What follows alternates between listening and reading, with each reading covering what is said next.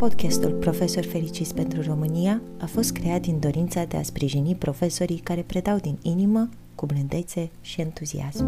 Ascultă înregistrările noastre pentru a afla răspunsurile la întrebările legate de starea ta de bine. Suntem live. Da. Uh, Bine ați venit la o nouă conversație de vară. Eu sunt uh, Gabriela Secoșan, directorul programului de training uh, în cadrul programului Profesor Fericiți pentru România.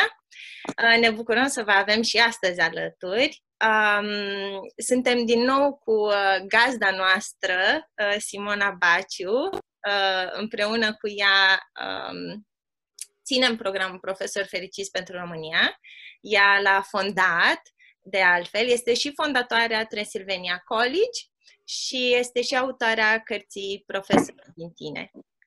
Uh, nu, uh, următorul nostru invitat de astăzi uh, este Gilda Scarf, care este CEO și fondator al Positive Ed, un program global inovativ de consultanță care folosește cercetarea pentru a dezvolta programe de training care au un impact major și workshop-uri pe tema leadership-ului pozitiv și autentic, cum putem implementa puterea mentală, starea de bine și reziliența în școli, dar nu numai, și și în organizații. Uh, și nu în ultimul rând, cum suntem obișnuiți, cea de-a treia invitată astăzi este Oana Moșoiu, care este profesor, mamă, trainer și consultant în educație. Oana Moșo este lector la Facultatea de Psihologie și Științe ale Educației, unde predă o serie de cursuri la programele de studiu de, de licență, dar și de masterat. Este formator Erasmus Plus și formator în domeniul formării continue a cadrelor didactice. Este consultant educațional în design și evaluare de programe educaționale are foarte multă experiență. Dacă o căutați, o să vedeți că totul face, de toate face. este implicată și voluntar, și proiecte, și lector, de toate. Bine ai venit, Oana! Mulțumim frumos că ai acceptat invitația. S-au adunat în timp, de fapt, dar uh, acum ele au format un uh, puzzle, s-au cuplat între ele pentru că totul avea legătură cu toate, fiind toate în domeniul educației, evident, deci ne fiind alte domenii, ci mai multe lucruri în același domeniu. O să vă întreb dacă puteți să alegeți un proiect pe care îl derulați ori acum, ori plănuiți să îl implementați în curând, despre care vreți să ne povestiți. Un proiect din prezent pe care, despre care vreți să ne povestiți. La um, începutul septembrie anul ăsta, din cauza faptului că pandemicul a, a făcut atâta uh, răvășală peste tot în lume și mai ales în educație, am început un proiect cu Ministerul de Educație pentru 12 școli private. Ah, no.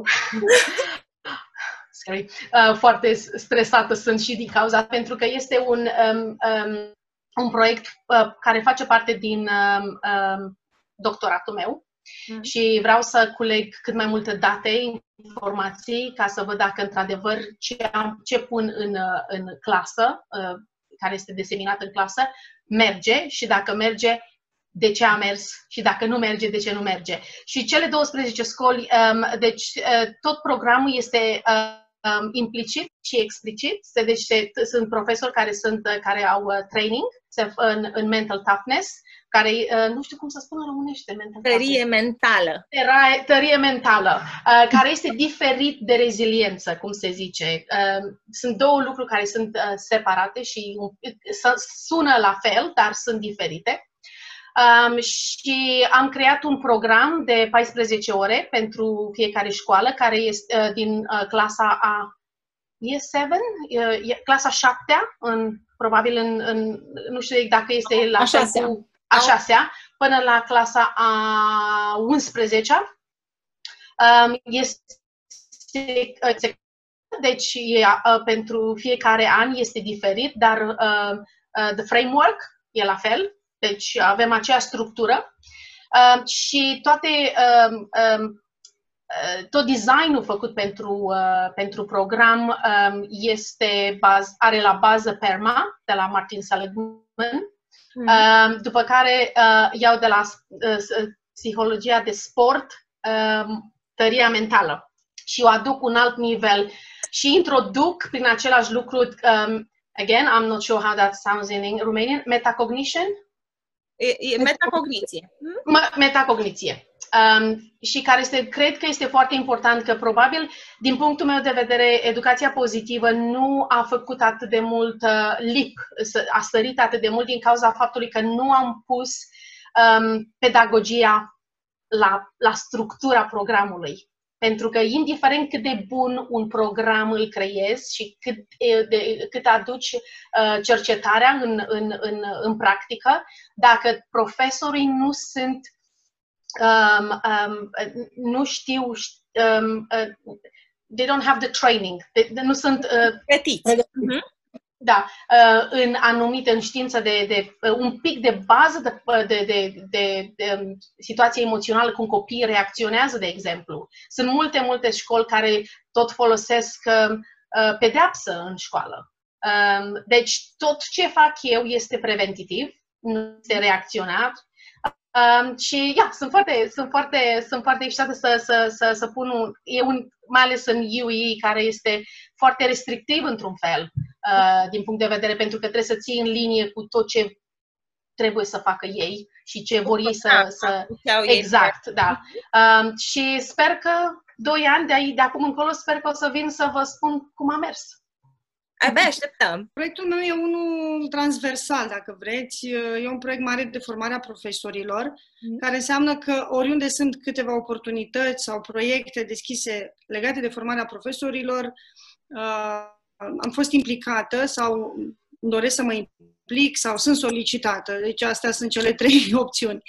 Uh, am început cu un proiect foarte mare acum șase ani, iată, au trecut mult mulți ani, de când uh, am fost solicitată de Primăria Capitalei la vremea respectivă să construim un program uh, pentru profesorii din București și mi s-a dat atunci ca brief să fie un program foarte serios făcut. Nu mă interesează decât ca oamenii aceștia să învețe să facă educație non-formală. Și uh, eu atunci eram trainer și în, în rețeaua programului Erasmus și istoricul de acolo e că înainte am fost trainer în programul Tineret în acțiune care promova foarte mult educația non-formală și ca om de pedagogie și de științele educației, treaba mea fusese tot timpul să explic că educația non-formală are la bază teoria ale învățării constructiviste și că nu este un alt tip de învățare, că învățarea este un proces care e legat de creier și de funcționarea creierului și de, până la urmă, modelarea, dacă vrem. Iar educația non-formală este doar un context sau un mod de a organiza un proces educațional, dacă vreți, cu anumite caracteristici. Și, uh, prin urmare, mi s-a părut o idee excelentă ca profesorii să învețe, de fapt, ce înseamnă o învățare constructivistă, uh, metodele non-formale, așa cum sunt ele cunoscute, ne fiind niște metode foarte spectaculoase, ci fiind niște metode care pun în centru, până la urmă, experiența directă, iar școala de învățare experiențială ține de constructivism. Și um, aceasta a fost, să spunem, partea de conținut care mi s-a părut esențială ca un profesor să înțeleagă um, esența învățării și să-și poată proiecta situațiile de învățare folosind, cel puțin în cazul nostru am folosit la vremea respectivă ciclul lui Kolb, okay. uh, și care Obse- pare că știe toată lumea, dar vreau să vă garantez că... Da, da, da. în practică e o altă Despre ciclul lui Colb și nu auzit nici de stilurile de învățare după Colb și mai mult, istor- mai mult istoric în sensul acesta. Și un al doilea element era că în educația non-formală, relațiile fiind egale, o dimensiune importantă în acest program a fost cum să construiască profesorii relații mm. mai egale cu elevii, în asta constând, să spunem, mental, care de fapt îi face pe elevi să vină alături de tine în procesul pe care tu ai vrea să-l propui atenție și nu neapărat să-l impui. Uh-huh. Um, și un element strict administrativ a fost că mi s-a dat mână liberă să mie, pentru că eram coordonator, în sensul ăsta spun, să, să fim împreună cu echipa de formatori, că am, a fost o echipă mare și foarte serioasă, ca aceste cursuri să se țină efectiv în numărul lor, care nu era mic deloc, 60 de ore. Și uh, sunt 1500 de absolvenți ai acestui program în București, despre care sunt mândră să spun că au fost, s-au angajat în acel proces, au rămas, și un alt număr de profesori care au renunțat, pentru că uh, primii, primul an, cel puțin, am avut foarte mult de contractat. De ce să stau? Nu vreau să stau. Dar cum primisem această mână liberă și cum folosesc uh, principiile din Open Space Technology, ceea ce se întâmplă este ceea ce trebuie să se întâmple și cine este aici este exact cine trebuie să vină, noi am avut întotdeauna ușa deschisă, nu într-un sens agresiv, ci în sensul rămâneți să încercați și plecați mâine. Oferiți-vă patru ore. Și dacă nu o să vă placă și nu o să, nu o să stârnească în dumneavoastră dorința de a rămâne în acest proces, puteți pleca oricând. Dar nici noi nu eram obligați nici să acceptăm, să rămână, să absenteze, să ignore că au fost situații da. Situația mea este cea mai problematică, nimeni nu... Nimeni da? nu înțelege. Da, da, da. A fost un proces în care am uh, înțeles uh, foarte multe și eu din această perspectivă de, de designer de program și de apoi de coordonator în implementare, alături cu o echipă foarte bună, care au livrat cursuri de o foarte bună calitate. Simona, te întreb, care este proiectul tău acum? În primul, în primul rând, uh, vreau să, să spun ceva personal pentru că această întâlnire cu uh, Gilda și cu Oana este într-adevăr specială pentru mine. Uh, pe Gilda am uh, cunoscut-o în Anglia și a fost o bucurie fantastică când noi două ne-am, ne-am cunoscut și ne-am reunit și ne-am dat seama că dragostea de, de educație și de țară e ceva care ne, ne va ține o prietenie de lungă durată. Uh, am fost foarte fericită că am vorbit cu ea în limba română și mi-a spus că ea nu vorbise română de aproape un an sau vorbește doar cu mama ei și uh, apreciez foarte mult, Gil, dacă ai venit la întâlnirea noastră. Ea este un specialist în lume în uh, educația pozitivă și în psihologia pozitivă. Iar pe Oana am cunoscut-o tot așa la un curs uh, la, uh, la Sibiu când școala finlandeză a, a avut marele curaj să ne adune pe toți și să avem uh, o primă conferință despre starea de bine. Și, de fapt, starea de bine a fost uh, și este pentru mine extraordinară pentru că am cunoscut niște oameni în prezența cărora mă simt foarte bine, iar Oana este unul dintre ei și îți mulțumesc mult de tot, Oana, că ești alături de noi. Uh, da, deci uh, uh mulțumesc, Gabriela, că ne ajut să să discutăm împreună. Um, de fapt, despre asta este vorba, uh, despre a, a fi bine împreună și despre a, a încerca să fii autentic uh, cu tine și să poți să transmiți valorile altora. Uh, de unde a venit această idee? Lucrând de atâția ani în educație, începând cu grădinița Happy Kids, scriind o carte, profesorul din tine, toate au fost inspirate practic din lumea reală. Lumea reală este lumea businessului. Lumea pentru care noi creștem acești copii, ca ei să ajungă într-o măsură mai mică sau mai mare uh, oameni schimbători și făcători de, de, de lucruri noi. Uh, lumea business este întotdeauna înaintea noastră cu, cu mulți pași. Uh, dacă ne uităm un pic ce înseamnă ei, ei investesc foarte mult în în resursa uh, umană pe care o au, bineînțeles profesional, pentru că ăsta e scopul unui uh, business sau unei corporații de a avea profesioniști, dar înainte de toate a apărut în ultimii ani o, o valoare la care nu ne-am gândit și anume aceea investiției în om. În a crea niște medii în care oamenii care merg să lucreze acolo se simt bine. Pentru că atunci când tu te simți bine, poți să creezi, poți să produci, poți să inovezi poți să colaborezi cu alții, poți să vorbești cu ceilalți, poți să, uh, să fii tu ca și persoană, poți să fii izolat dacă te simți că vrei să fii izolat într-o cabină sau poți să fii într-un grup de 4, într-un grup de 20, de 60. Deci acest, uh, acest uh, element, starea de bine în, la angajatori, a devenit un, un light motiv. Tinerii în ziua de astăzi aleg companiile cărora le pasă de ei. Și atunci gândul meu și al uh, prietenei mele de o viață, Susan Shapiro, a venit dar ce se întâmplă cu profesorii care creează acești, acești tineri să meargă să lucreze în acea lume? De ei cine are grijă? Pentru că noi avem grijă tot timpul de copii. Uh, copiii noștri vor, avea, vor fi îngrijiți de oamenii pentru care și cu care vor lucra. Dar profesorii și atunci, uh, ideea uh, a pornit, uh, inspirată într-adevăr, din lumea în care oamenii lucrează și se simt bine cu ei, uh, să creăm un program bazat pe cartea profesorului din fine, o carte care a fost scrisă în limba engleză, Teacher Within, care de fapt a venit cu simplitatea de a spune că atunci când îți alegi 5 minute pe zi pentru tine, nu este egoist, să faci ceva ca ție să-ți fie bine și să-i explici și celui de lângă tine să-i fie bine și chiar să faci cu el împreună. Așa s-a născut ideea unui training, cred că este printre puținele traininguri din lume la ora actuală, care abordează starea de bine pentru profesor. Simona, vreau să te comand pe... Ai spus un lucru care uh, pur și pe, pe mine m-a, m-a afectat foarte mult pentru că vorbim de schimbări în educație, vorbim de ce trebuie să facem mai bine și auzim din punct de vedere politic, din, you know, cu ce primul ministru vine, spune că face un lucru, celălalt vine și face altceva. Dar trebuie să punem un, un pic situația politică și landscape-ul political într-o parte și realitatea este că câteodată Eh, ca și părinți, ca și cercetători, nu punem, in, punem valoare foarte mare pentru ce fac profesorii pentru copiii noștri și cu cât de puțin fac. Sau ce pentru că vor oferim.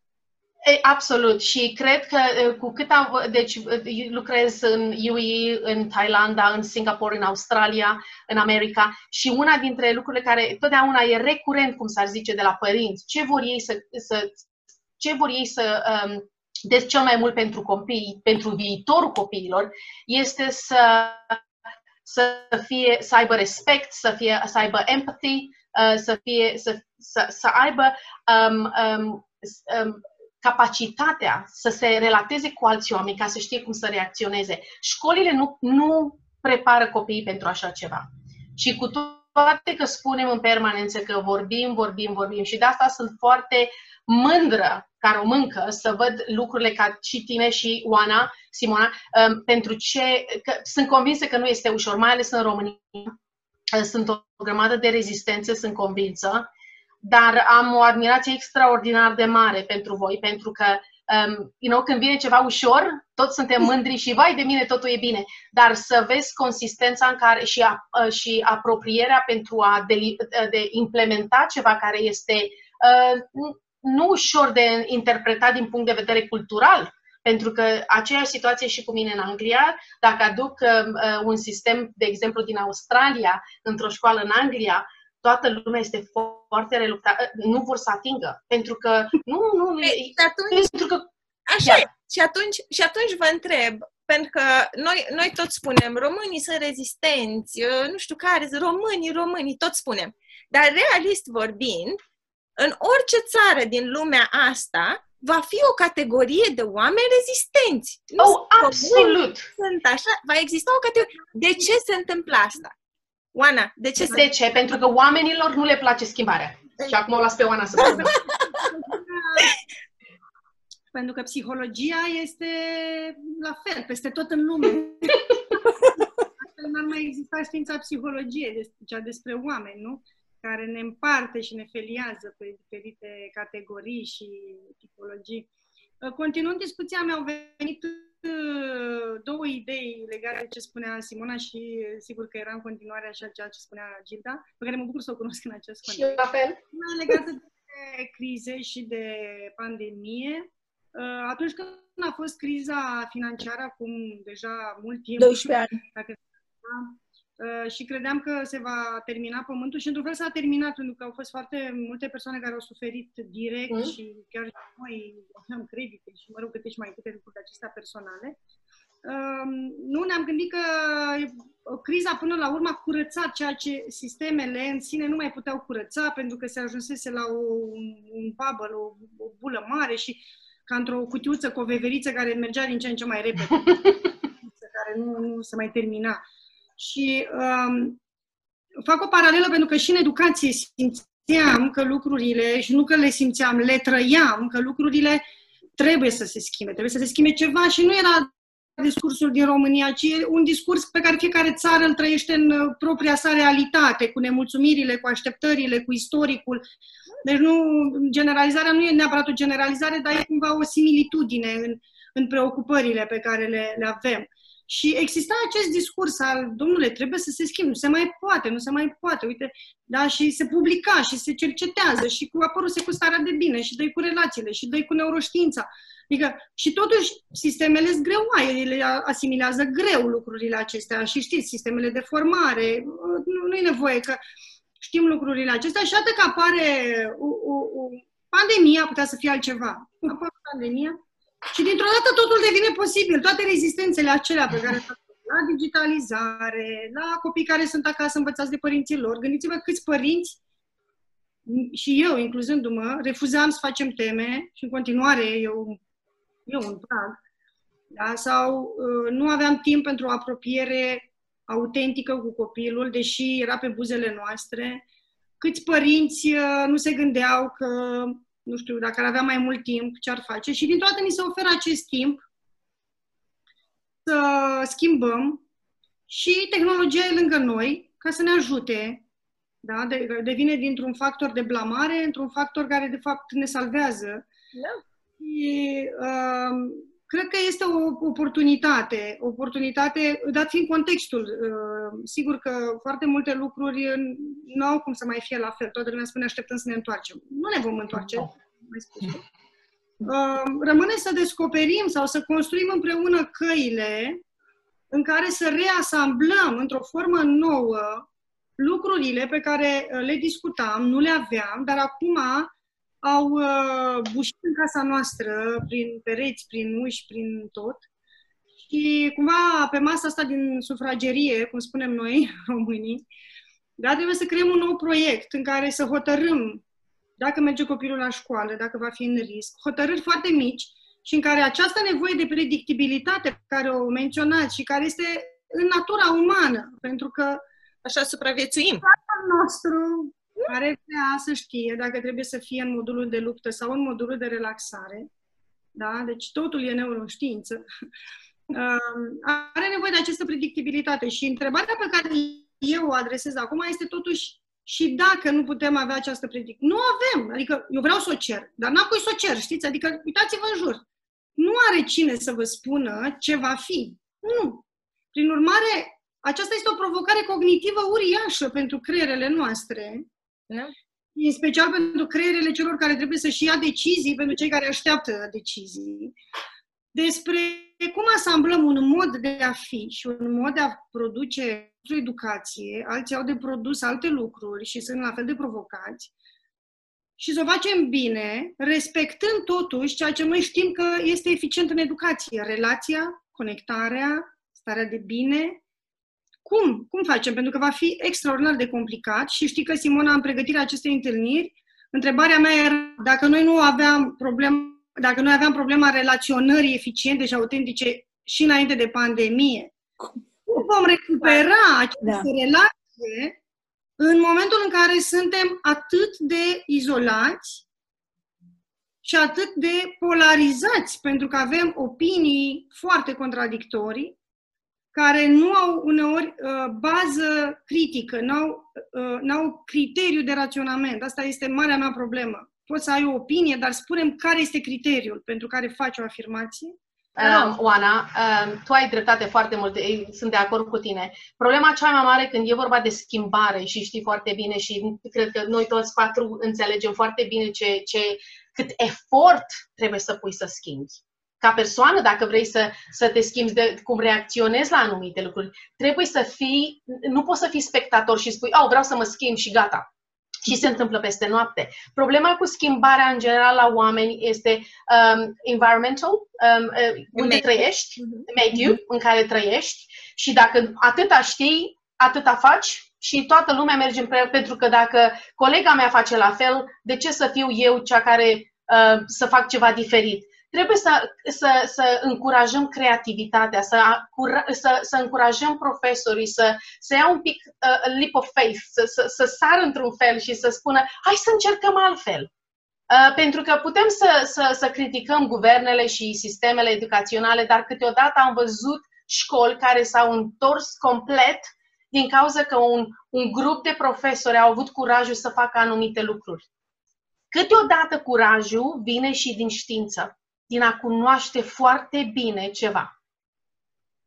Dacă te cunoști personal foarte bine, dacă știu care este brandul tău, care, ce te faci, care sunt uh, tăriile tale de caracter, val, uh, what is your value, cine este pe Exact. Atunci frica devine curaj pentru că ai încredere în cunoștințele. Și de asta spun că cercetarea, deci cunoștințele și tot ce, ce deseminăm noi, trebuie să fie bazat în cercetare. Nu poți să spui, așa simt eu și cred eu că așa e bine. Corect? Nu este numai de simțit, este da. de învățat. Apropo, de, gândiți-vă cum ar fi fost școala și câte pierderi ar fi avut, că tot zicem că e dramatic anul, dacă n-am fi avut deloc tehnologia asta. Dacă ar veni pandemia și n-am fi avut deloc, am fi fost cu telefoanele în perete, cum eram înainte. Pot să, pot să am o, un comentariu? Doar e legat de pierderile astea din educație. Dar vreau să termin a doua idee de la ideea trecută. potențialul acesta de reinventare și a doua era legată de încredere. Că, de fapt, dintr-un cerc al neîncrederii pe care îl trăim și care e sursa pentru această autizare, dacă vreți, fiecare într-un univers al său, fiecare cu îndreptățirea lui, fiecare, fiecare are dreptate în felul mm. lui. Adică eu personal chiar circul în foarte multe medii și mă întâlnesc cu foarte mulți oameni și de toate rolurile, funcțiunile și categoriile și vreau să vă spun că toată lumea are dreptate, dar foarte puțină lume are încredere. Foarte lumea puțin are încredere în unii în alții, au încredere în cei de jos, în cei de sus și până nu vom rupe cumva cercul acesta de neîncredere, nu avem nici cum să construim, cred, acele relații, adică relații autentice, că noi relații avem da. de tot timpul, dar avem relații mai degrabă tranzacționale, dăm ceva, făm ceva, uite hârtia, na hârtia, semnează nu știu ce. Îmi place foarte mult că uh, suntem, toți noi, toate ne uităm în aceeași direcție, uh-huh. în, uh, în direcția în care, uh, care ne dă încredere că uh, schimbarea uh, este în noi și va apărea și în cei pe care, uh, la care ne gândim și în colegii noștri, în profesori, în părinți, în, în toată lumea. Uh, dar înainte de, de orice schimbare, cred că uh, educația, la fel ca și orice altă ramură a economiei, trebuie să se uite la partea de conectare umană. Și cu atât mai mult în această epocă a, a digitalizării și a a pierderii relației umane, pentru că cred că uh, următoarea investiție pe care uh, noi va trebui să o facem este în a găsi soluții să ne păstrăm uh, relațiile umane, să găsim soluții să ne conectăm unii cu alții, uh, indiferent de uh, situațiile care vor apărea. Și uh, unele dintre materiile care nu se predau absolut deloc în școală, uh, ei nu vorbesc despre sentimente despre emoții, despre modul în care noi gândim. Și de aceea uh, invitația noastră este că uh, a începe să ne gândim la acestea. Pentru că noi, ca și rasă umană, suntem singuri care putem avea emoții și care ne putem conecta cu ajutorul lor. Dar emoțiile, așa cum le știm noi, uh, pot crea pandemii. Pentru că ele sunt molipsitoare. Și atunci, în momentul în care noi vorbim despre ele, și le adresăm, ne uităm la gradul lor de a deveni o pandemie, dar ne uităm și la antidotul acestora. Și de aceea uh, cred că uh, nu întâmplător suntem alături cu doi specialiști în, în partea de educație. Uh, Gilda este psiholog, Oana este de asemenea un specialist în educație și cred că ar trebui să, să vedem cum putem, uh, într-adevăr, să ne uităm la noua, noua eră care începe, care a început, de fapt, în urmă cu câteva luni, uh, din punct de vedere al conexiunii pe care noi o vom putea păstra. Pentru că atunci când pierdem conexiunea, noi, uh, noi am pierdut, practic, legătura cu lumea reală. Și uh, aș vrea să, să discutăm un pic despre partea asta de care e cea mai mare schimbare pe care voi o vedeți în, în trecerea, uh, în, uh, în predarea asta online, cea mai mare schimbare pe care uh, elevul și profesorul o simte. Voi ce vedeți? Wow! Aș vrea să spun că e atât de multă negativitate cu, cu, cu referitor cu pandemia. Și vreau să spun că, în realitate, nu este atât de rău sau urât din punct de vedere al învățământului. Vreau să spun că experiența mea în școli în care lucrez deocamdată, motivarea motivația copiilor a fost incredibilă, pentru că în momentul în care copiii au luat um, accountability, um, au luat um, um, oh God, uh, stock. Au fost, da, au fost responsabilitatea lor. Responsabilitatea, au luat responsabilitatea de învățat. În loc să fie inundați cu, activi, cu tot felul de, de um, teme de casă și așa mai departe, de le-ai dat o structură, le-ai spus că asta este ce trebuie să înveți, du-te și învață, dacă nu știi, vină înapoi. Cel puțin în Anglia cam așa au mers lucrurile. Și vreau să spun că am fost incredibil de surprinsă cât de mult au, au avansat copiii, pentru că într-un fel și au făcut un program acasă, nu au mai chel, petrecut timpul pe mașină să ajungă la școală, de la școală înapoi la maș- um, um, acasă, pe urmă între clase, de asemenea. Și am vorbit cu foarte mulți uh, șefi de școli care, într-adevăr, au spus că, într-un fel, cei care au fost un pic mai um, um, disengaged, uh, ne, ne, neadaptabili în, în clasă, au fost cei care au, într-un fel, um, um, au înflorit dar ce vreau să, ce mi-e frică mie acum că o să se întâmple, deocamdată din punct de vedere al învățământului, lucrurile merg cât de cât binișor cu învățământul online, dar mie mi-e frică din punct de vedere, cum a zis Simona, sentimental. Ce se întâmplă când copiii în septembrie se duc înapoi la școală? Cum o să fie dacă școlile încep totuși online? Care vor fi atunci provocările, Oana? Cum va fi conectarea? Va fi la fel de problematică ca și până acum. Probabil că unii dintre profesori au făcut ceva progrese peste vară. Am văzut că au, s-au luat și măsuri la nivel de sistem. Nu, intenție există, dar e un număr foarte mare de profesori cu motivații diferite, cu disponibilități diferite spre învățare. Pentru că, ca să răspund așa școlărește la întrebare, cred că două lucruri uh, am văzut cu această pandemie. Uh, un, un prim aspect este inechitatea, despre care vorbeam, erau studii, veneau rapoarte de țară, iar veneau, iar veneau, iar veneau, dar dintr-o dată, uh, cu această pandemie aflăm că un număr mult prea mare de elevi pentru anul 2020, într-o țară atât de conectată cum este România, mm. nu au putut participa la ore. Pe de o parte. Și al, doua, al doilea test este testul profesorilor în care s-au investit foarte mulți bani în tot felul de cursuri, de TIC, nu vreți să știți. Uh, și unde vedem măsura seriozității noastre, când spun noastre mă refer la toți cei care au organizat astfel de cursuri mm. și care nu au făcut destul. Noastre mă refer la profesorii care au participat la aceste cursuri și nu le-au luat în serios. Și noastre mă refer până la urmă la noi toți, cei care am crezut că nu vom fi niciodată în situația asta și că nu este nevoie vreodată, ever, să te gândești că uh, învățarea va putea fi exclusiv online pentru un timp, atenție, pentru un timp. Ok?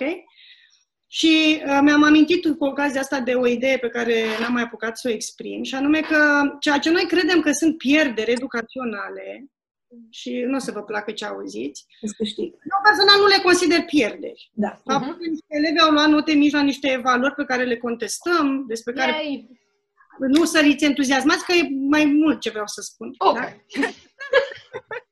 Vreau să zic că raportul pierdere educațională de tip educație formală, care, despre care noi știam că este ineficientă, că nu este în parametrii pedagogici optimi, Învățare reală, învățare care înseamnă că acești copii sunt capabili să aibă grile de gândire, criterii de judecată, seturi de valori, modalități de exprimare în limba română, într-o altă limbă, modalități de abordare a matematicii, a științelor și așa mai departe, deci competențe în sensul acesta, că nu-mi place nici fetișizarea acestui cuvânt, competențe despre care aș putea să vă țin o conferință.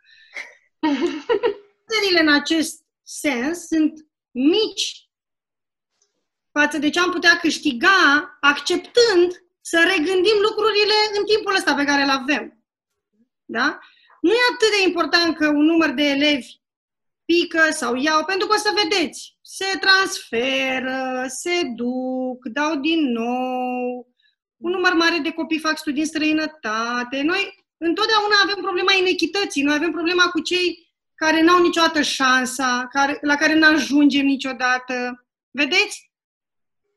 Și problema că foarte mulți își asumă niște proiecte personale pentru că sistemul nu satisface niște condiții de calitate, da? și nu lemnoleza asigurării calității. De calitate înseamnă că putem avea niște parametri care să definească ce înseamnă o educație bună în care îmi trimit copilul cu încredere, cum am spus că eu chiar mi-i trimit la școala de lângă casă, cu încredere, dar știu că nu este cea mai bună școală pentru copiii mei și nici chiar pentru copiii din școala aceea, pentru că nu am un egoist din ăsta numai copiii mei să fie bine, aș vrea ca toți copiii să fie bine, uh-huh. pentru că copiii mei vor trăi împreună cu ceilalți copii când ei vor fi adulți.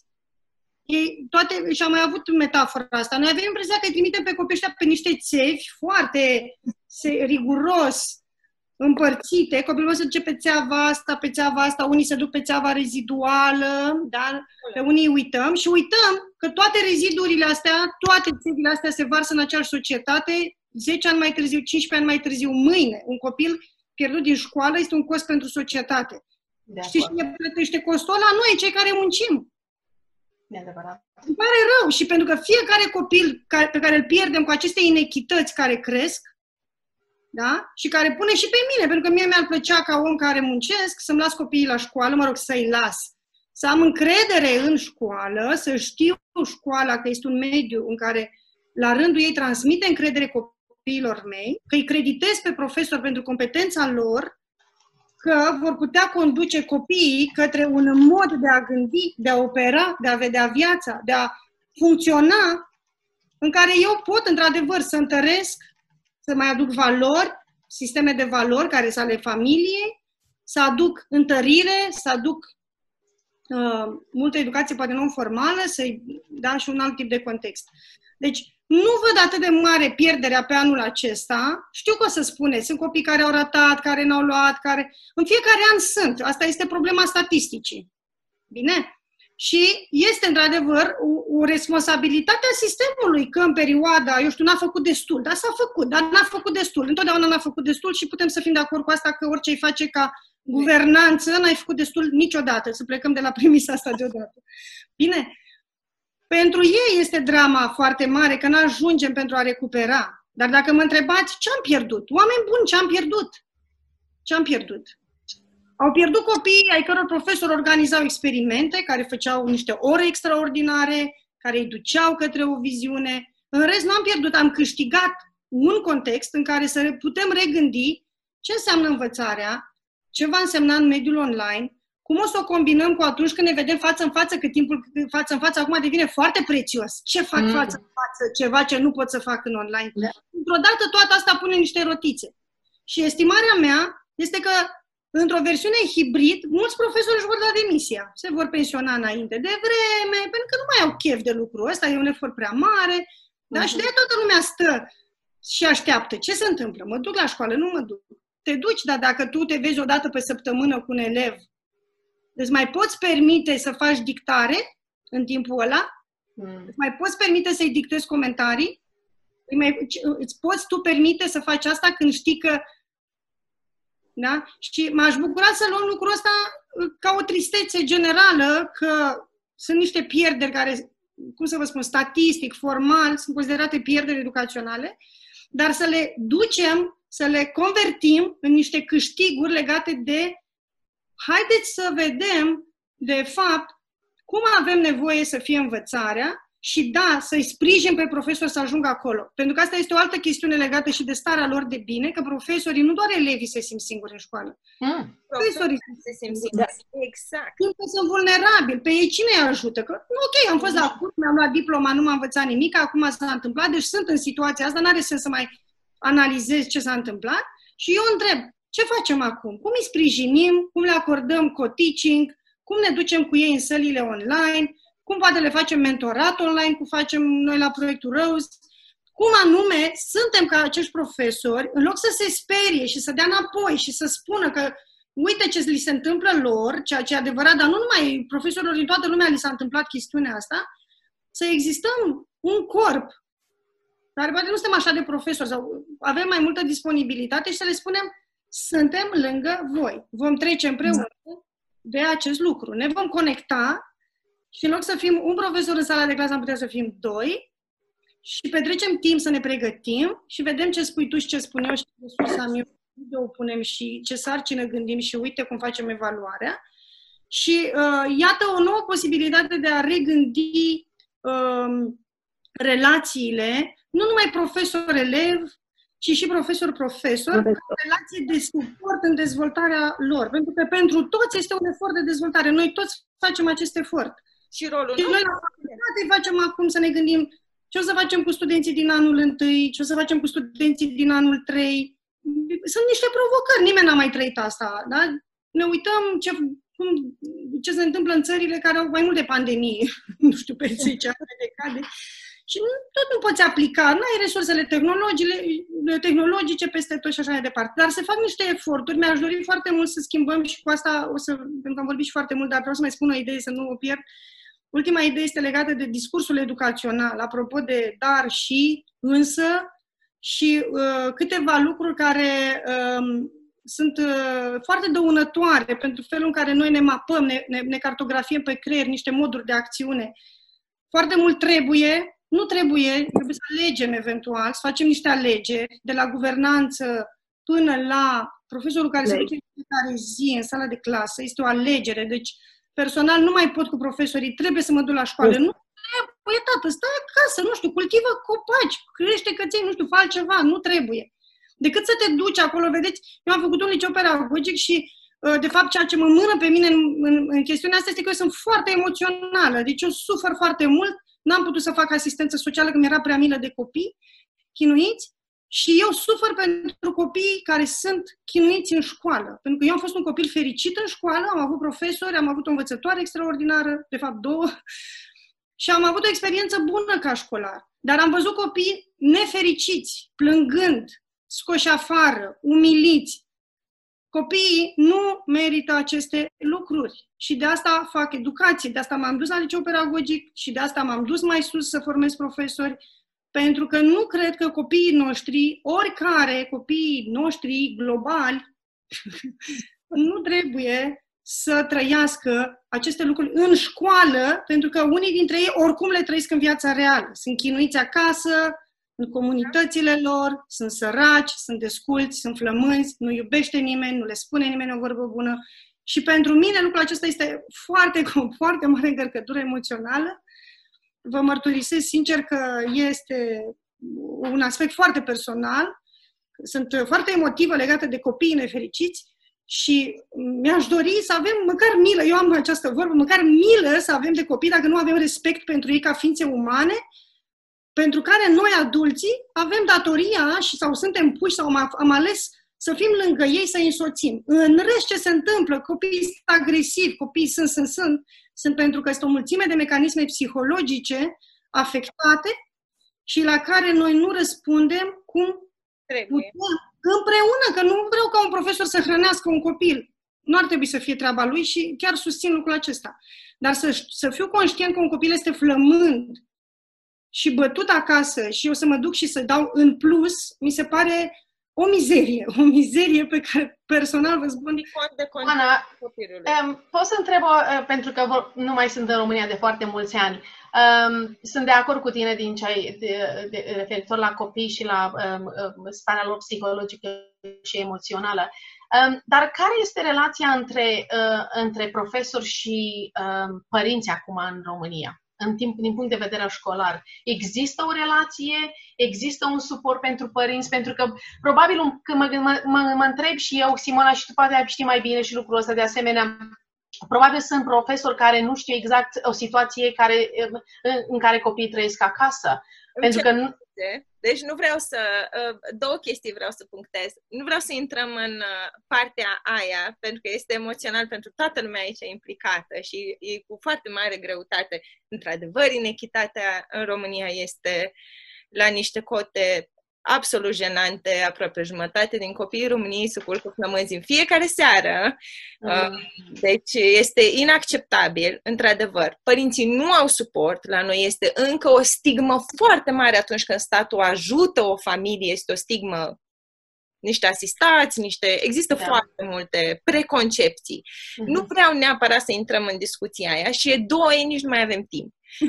da, da, Dar o să mai avem încă o discuție, Da. deci, asta, deci este, este o temă pe care ne gândim să o reluăm, cred că, și... e Uh, importantă. Dar Mhm. vreau să întreb, în schimb, pentru că am tot zis că e dezastru sau nu-i dezastru, sau uite, din dezastru ăsta ce iese, într-adevăr, o problemă este că mulți copii o să fie uitați din sistem dacă nu ne mobilizăm foarte repede pe asta cu online-ul. Dar vreau să vă întreb, uh, ca să terminăm pe o Notă mai înaltă. notă mai pozitivă, dacă toți suntem cu pozitiv, așa, fără lacrimi, fără așa, atunci, care e partea bună care iese din toată situația asta, Simona? Ce, ce din toate chestiile astea pe care le putem face o listă interminabilă, ce iese bine din asta? Ce o să fie bine că se întâmplă asta? în primul rând, cred că uh, va trebui să devenim responsabili, că așa nu mai merge. și uh, asta va fi, ne va aduna. Eu ce am, uh, am observat în, uh, în perioada asta a pandemiei, uh, s-a creat un val foarte mare de grijă, uh, care nu l-am avut înainte. Uh, oamenii uh, n-a contat că au fost bogați sau săraci, uh, fiecare a fost atins. Fiecare țară a fost atinsă. Și cred că asta ne spune cât suntem de vulnerabili, cât suntem de mici. Dacă eu mă uit de pe dealul Feleacului, jos, în Cluj, și văd luminițele alea multe, multe, multe, eu nici nu exist. Dar luminițele există. Și ele sunt formate din oameni ca și noi. Și cred că asta, asta este, va ieși la, la iveală, pentru că uh, experiența pe care am avut-o noi personal, Gabriela, în ultimele luni, am participat la atâtea conferințe, seminarii, workshop-uri, nu m-aș fi putut adresa la 5.000 de oameni, 6.000 de oameni uh, în, în, într-o viață de om. La cine să fac? Ar fi trebuit să ne multiplicăm. Deci, uh, cred că uh, această uh, putere a conexiunii, dacă îi dăm valoarea de care uh, are nevoie, uh, putem să creștem generații de copii care vor fi pregătite pentru orice pandemie sau când ea va veni, vor ști că bunicii noștri au trăit-o și uh, am învățat din ea. Eu, uh, eu aș lua-o ca, exact cum a spus și Oana și, și Gilda, cred că partea bună este că am avut o experiență globală din care putem învăța extraordinar de bine dacă suntem deștepți și că puterea colectivă a schimbării este mai mare decât cea individuală.